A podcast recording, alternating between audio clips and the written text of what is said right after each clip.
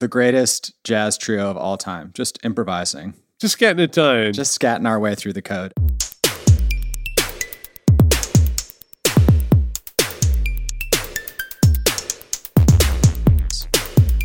Couchbase is a modern multi cloud to edge, SQL friendly JSON document database for building applications with agility, performance, and scale. If you're new to Couchbase and would like to learn more, the Couchbase Developer Portal is the best place to start. It's loaded with tutorials, videos, and documentation, as well as best practice tips, quick start guides, and community resources, including the Couchbase Developer Community Forum. Ready to get started developing on Couchbase? Visit couchbase.com slash new to Couchbase. Hello, everybody, and welcome to the Stack Overflow podcast. I'm here with Paul and Sarah. Hey, Sarah, hey, Ben. Hey y'all. Hey Polly Ben. Hey, everybody. So, this week we're going to chat a little bit about an article that Paul dropped in our Slack. I thought it was pretty cool. It says, Converting the React to Do app demo to Vanilla JS. Paul, wh- what did this bring to mind for you? Like, what, what kind of conversation would this spark? Well, all right. So React is a framework. React is a way to create apps in a browser. And then there's React Native if you want to sort of translate the React idea over to mobile, et cetera, et cetera. And so what this article is arguing that you could, and it's mostly a video, it's a good tutorial. You can do lots of React things without React. You can do things in regular old JavaScript uh, and you can do them in like a nice functional way and you can sort of do all the web stuff that you need to do without invoking this relatively large framework. And i always think this is very interesting right? Because like this is a classic conundrum. You get so much for free with react. And by for free i mean like i would like a incredibly robust charting component that if I give it data that comes out of any relatively sensible API and I say, here's the X and Y coordinates, will dynamically draw the chart. And when I change the data, update the chart, right?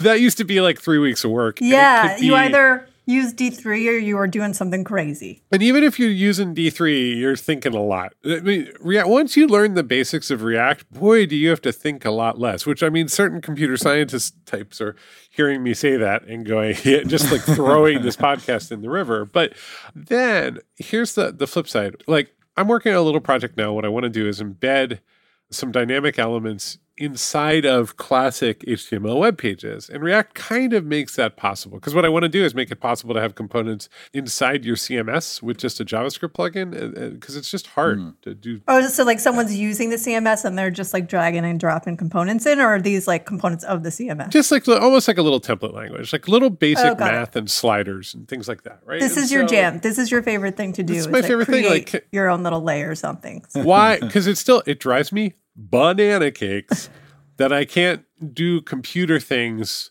when I publish articles. That just like Yeah. it's like I can't I can't put a little calculator inside of an article, even though that might be really good, or I can't put a little chart without doing a lot of song and dance. And so yeah, I'm playing with that. Well, that's why you, the Ju- that's Jupyter notebooks.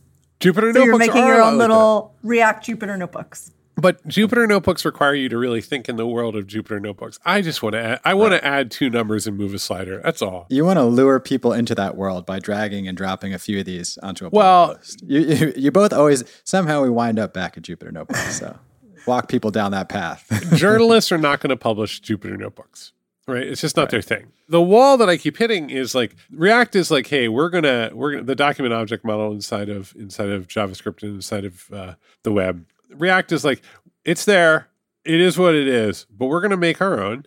And when we need to, we'll go ahead and update that. But that's not your problem, that's our problem. So let's just keep everything really abstract. And as a result, you get this nice hierarchy of components and you can push state down it and you can have just like 50,000 little elements on your screen all updating, talking to each other. And that works really well. And so that used to be really, really hard. But on the flip side, boy, is, as I'm messing around more with classic vanilla JS, it's so powerful now. You can do everything. It's got like 20 programming languages built in.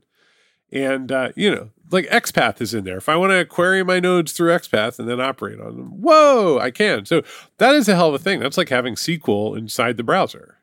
Yeah, I think React, when you start to think of these things living together at the same time, like I'm not a React developer, and the other day I was talking to someone that was, and my mind was blown by hot loading in React because basically because of how React manages state, there has to be very purposeful updating of elements in JavaScript on your components.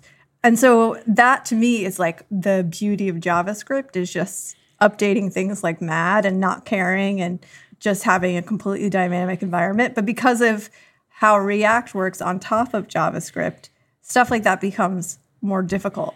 So it's a real trade off when you're thinking about adding something like React. Let's let's go meta.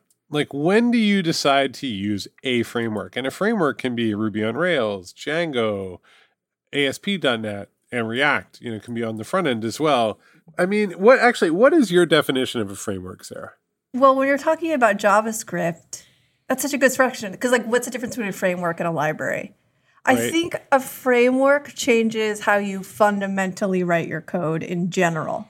Like a library adds functionality to your code, but a framework makes you rethink how you're writing whatever particular language you're writing. That's right. What like think of that? library. Yeah. I think that's right. No, I think you nailed it because I, I don't. Libraries don't have opinions for the most part, right? They're like, Yeah, hey, you yeah, no, you you want to do a thing, or like a, a library. I mean, they have lots of opinions, but a, a good example would be, you want to add two dates together. I get it. Here is some code for you to make it easy to add dates together and subtract dates and format dates and do all that stuff. Then there might be different kind of trends, like uh, uh, like in JavaScript world, there was a library. There is a library called Moment that was is for date translation, and it's very it's kind of stateful. Like it, it's hard to know what's getting updated all the time. And then now there's Luxon, which is very more modern approach and more functional in its approach. But it's still I'm still dealing with dates and so on, and I plug that in, and I can kind of plug it into anything I'm doing. That's the promise with the library. It doesn't matter what I'm doing. If I want dates and I wanted to, you know, could work with jQuery, could work with all these other libraries. When I get to React, what it's saying is you are going to organize everything you do under these sets of principles. The principles are you will have a virtual object model and we will update that and then we will track the changes to it and track the life cycle, of each component and update the actual object model based on what's inside. And so that's you're now thinking about that all the time. Now you can still use all those libraries, but you are thinking about that component lifecycle and where components live and where the state comes from all the time when you're programming in React. And so you import those libraries, but you're still thinking that way. And so it's about a mindset, right? Like if you organize things this way, many things that used to be really hard or break all the time will not happen. That's always the promise. Yeah, and it's funny when like when you think about when to use these frameworks or when to opt in. Something I think is really interesting and tangentially related is if you think about I always am very fairly close to boot camp education and curriculums. Mm-hmm. And when they switch over from teaching JavaScript to teaching React, for example, you be, you get a whole new generation of developers who aren't thinking about things this way. Like I wonder how many people that saw this blog post and video were familiar with vanilla JS and how many were like, well, this is a weird thing to be doing to your React, you know, your React component. This I think this is real. People come in through the frameworks and then only incidentally learn the languages underneath them. And so frameworks have an enormous amount of power. Like a lot of, I think a lot of people learn React now and they learn, or they learn Angular or they learn Vue, and then they don't necessarily have a lot of reason to dig in. They use package managers to get their libraries and they use Webpack to kind of build everything and they cross their fingers. And you don't, you learn the language when things break. And JavaScript, I got to say, JavaScript is a very tough language to learn because there's so much of it. It's like 20 languages. It's prototype based and object oriented and functional and imperative and it's C and it's self and it's Smalltalk and it's scheme and it's and it's just like with a little dose of Java. And so like how do you get your head wrapped around that? Plus it's not things execute asynchronously, so that's really hard. Yeah. You don't know what's happening when.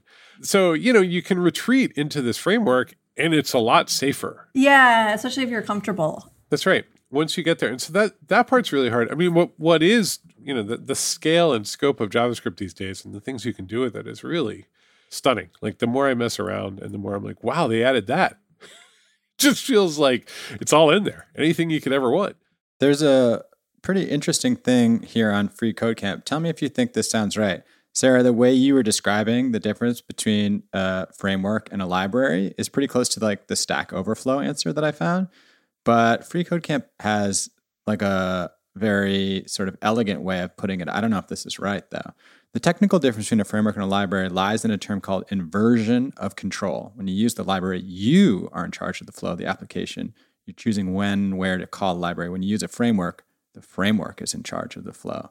So that makes it like a nice, neat little definition of how they stand in relation to one another. Yeah, that's great. I think that's exactly what we're what we're saying is that you start to fundamentally rethink how you're writing your language. And so, yes, mm-hmm. now the framework is kind of controlling how you're designing your app instead of instead of you. I mean, it's a trade-off, right? Like libraries essentially, if we're going to keep talking about that, right? A library doesn't ask you to change your behavior. It it just gives you something that you presumably want. But a framework says if you you're going to have to learn this, you'll have to do a tutorial. And at the end of that, you will be seeing the world in a new way. And because you see the world in a new way, you will be able to get more and better work done. And it's like anything, like hard things still remain very hard. So what frameworks do tend to do, like React does and, and Rails does and Django does, is they create all those things that you used to spend days or weeks sort of scaffolding and building out per project. They're like, no, that's not your problem anymore. We're going to do yeah. That there's an a question on Stack Overflow, which is 12 years and one month old. So this this question is from like the beginning of Stack Overflow. What is the difference between a framework and a library? Mm-hmm. And the funny thing in the answer is it says at the time Wikipedia calls framework a buzzword in air quotes. So apparently, that's amazing that buzzword caught on. People didn't know if it would last. Well, it's yeah, it's on. also very like it, it's yet another. We're we're terrible at naming things in our industry everything has like five names. You know, API could be a web API, a desktop API, an API description. I mean, just like it never. So framework is one of those very vague terms. But I, I think that, it, and it is probably still a buzzword after 12 years. But really, what it means is we're going to bundle it all up for you. Welcome to the new world. And then what happens is they wear out. Like React has gotten enormous force behind it because I think it just solved it solved a problem with JavaScript where lots of people were collaborating. That seems to be where frameworks truly matter. I think they they come in on a wave of acceleration. They're going to get you to work a lot faster, but where they thrive is if they let people collaborate and understand what the other people are doing and split up tasks more efficiently. And React by making everything these little components that manage their own state does a pretty good job of that. Yeah, like re- managing state in JavaScript is an absolute nightmare. And so React really, I mean, that's like you said in the beginning, that they're the best as far as doing that. And so that kind of justifies the work that you're going to do, kind of getting to know the framework in order to make in order to understand it and to build with it. That inversion of control. They kind of uh, back you into a functional style too. It's like, yeah, you're going to use a lot of map and reduce and like, you know, when you look at the errors that come out of, of React, it's basically don't have any side effects. Those are the, that's the, you know, don't, no side effects for you. Keep everything as functional yeah. as possible. And they keep sort of evolving it that way. So I, th- I think that's another big part of it is it's backed people into a very specific kind of way of programming and, and thinking about state, which I mean, I don't know. I, I actually find it pretty good to stay pretty functional uh, when I'm working because I, I don't miss I plus plus suddenly blowing something up or yeah. You know, off by off by one errors showing up in my world, which used to happen a lot. All the time. So I think at this point we can definitely pick out a question, or we could talk about Bitcoin because oh, let's talk about Bitcoin. This is yeah, yeah, Sarah. This is your yeah. Christmas gift. Yeah, you, you, you get to talk about Bitcoin on this podcast. yeah, it's going up. You're the resident expert. Am Why I? so up? Why is it so up? No one knows. There's lots of there's lots of hot takes. yeah. One of them is that the stock market is not unpredictable, but it just keeps going up, and so people are like, yeah. "What else can I invest in?" And this thing is kind of hanging out there. I think so. One thing that happened recently is PayPal is start, going to start accepting and allowing you for to pay for things in Bitcoin. So I think as, as these larger companies and these this big workflow catches on using Bitcoin, it becomes easier to spend. I mean, yeah. it's PayPal. Here you go. When those things happen, you start to get more trust in the platform. That makes a lot of sense. Yeah, every time you know the Shopify, the PayPal's, they get it in there you think we're just we're just that much closer to consumer adoption. Yeah, it's hard to price because so much of it is speculators. That's that's the one issue with Bitcoin, right? Is that it's the the demand for it doesn't come out of like an increase in usage so much as an increase in attention. And the United States government. The United States government is also a major hot hodler. Right. Yeah, I, I think yeah. that's right. But I think that's what pay, like places like PayPal are trying to change, right? Like, is they're trying to yeah. make it easier to use it. All right, y'all. It's that time of the week where we shout out a lifeboat. I don't see any new ones, so this week we're gonna change up. I'm gonna shout out life jacket. Yay! Lifeboat, life jacket. Answer a score of five or more to a question with a score of negative two. And the question of the week is Are byte arrays initialized to zero in Java? So thank you to Default Locale. That was awarded 21 hours ago. The Default Locale.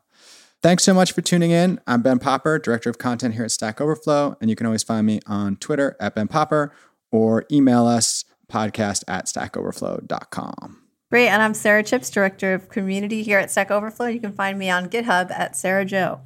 And I'm Paul Ford, friend of Stack Overflow. Check out my company, Postlight